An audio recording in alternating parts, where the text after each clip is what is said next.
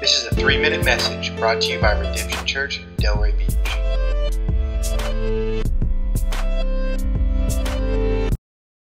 Well, in chapter 12 of Nehemiah, we see something amazing. They're having a party, they're celebrating, they're enjoying God's faithfulness. You see, they were singing, they were clapping, they were shouting, they were dancing, they were celebrating God's goodness, and it was causing their hearts to fill with joy.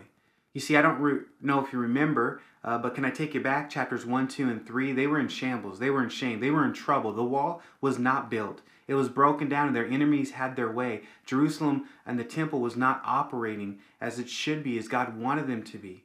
But God brought them through that troubled time. He answered their prayer. And so they wanted to take time to just celebrate and thank the Lord and dedicate the wall now to God. And because they did this, it actually filled their hearts with joy. In verse 43, it says they offered sacrifices that day and they rejoiced. And even the women and children, everyone had great joy that day. See, once they had great pain and trouble, but God turned that pain into something that was great. They rejoiced and they had joy.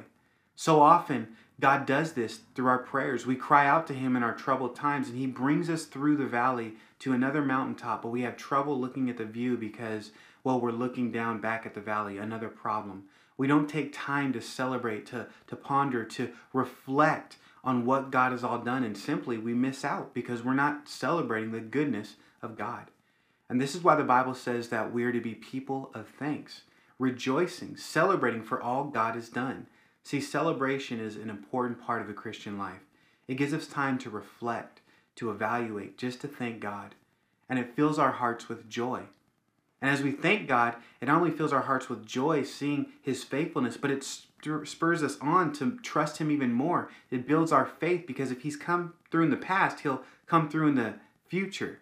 And this is exactly what happened in Nehemiah 12. The people, as they were worshiping God and celebrating, they actually started to run services, had the priests start doing their duties, and gave sacrifices by faith, believing that their tithes and offerings would sustain them to be able to have priests and Levites to help continue to run the temple. It built their faith to trust God even more.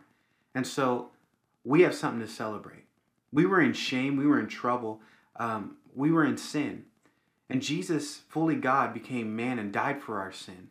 And you see, he lived a perfect life you and I couldn't live. He died on the cross and then rose again, being able to give us life, spiritual life. For we were dead in our trespasses, now we're alive in Christ by faith through grace. And see, if we don't reflect on these truths, we're going to fill our hearts up with not joy, but trouble. We're going to focus on all these things that could distract us. But the Bible tells us to celebrate, even to focus our eyes on Jesus, the good and faithful one. And so, what is something that you could celebrate today? Your salvation. God's the giver of all good gifts, your family, the, his faithfulness from this last day, from the last week, from the last month. There are so many things in our heart that we could thank God for. And I would just challenge you and encourage you. Take some time today to celebrate all that God has done in your life, in my life, and everyone's life. He is a faithful God. He is a good God. Let's rejoice and let's celebrate Him today.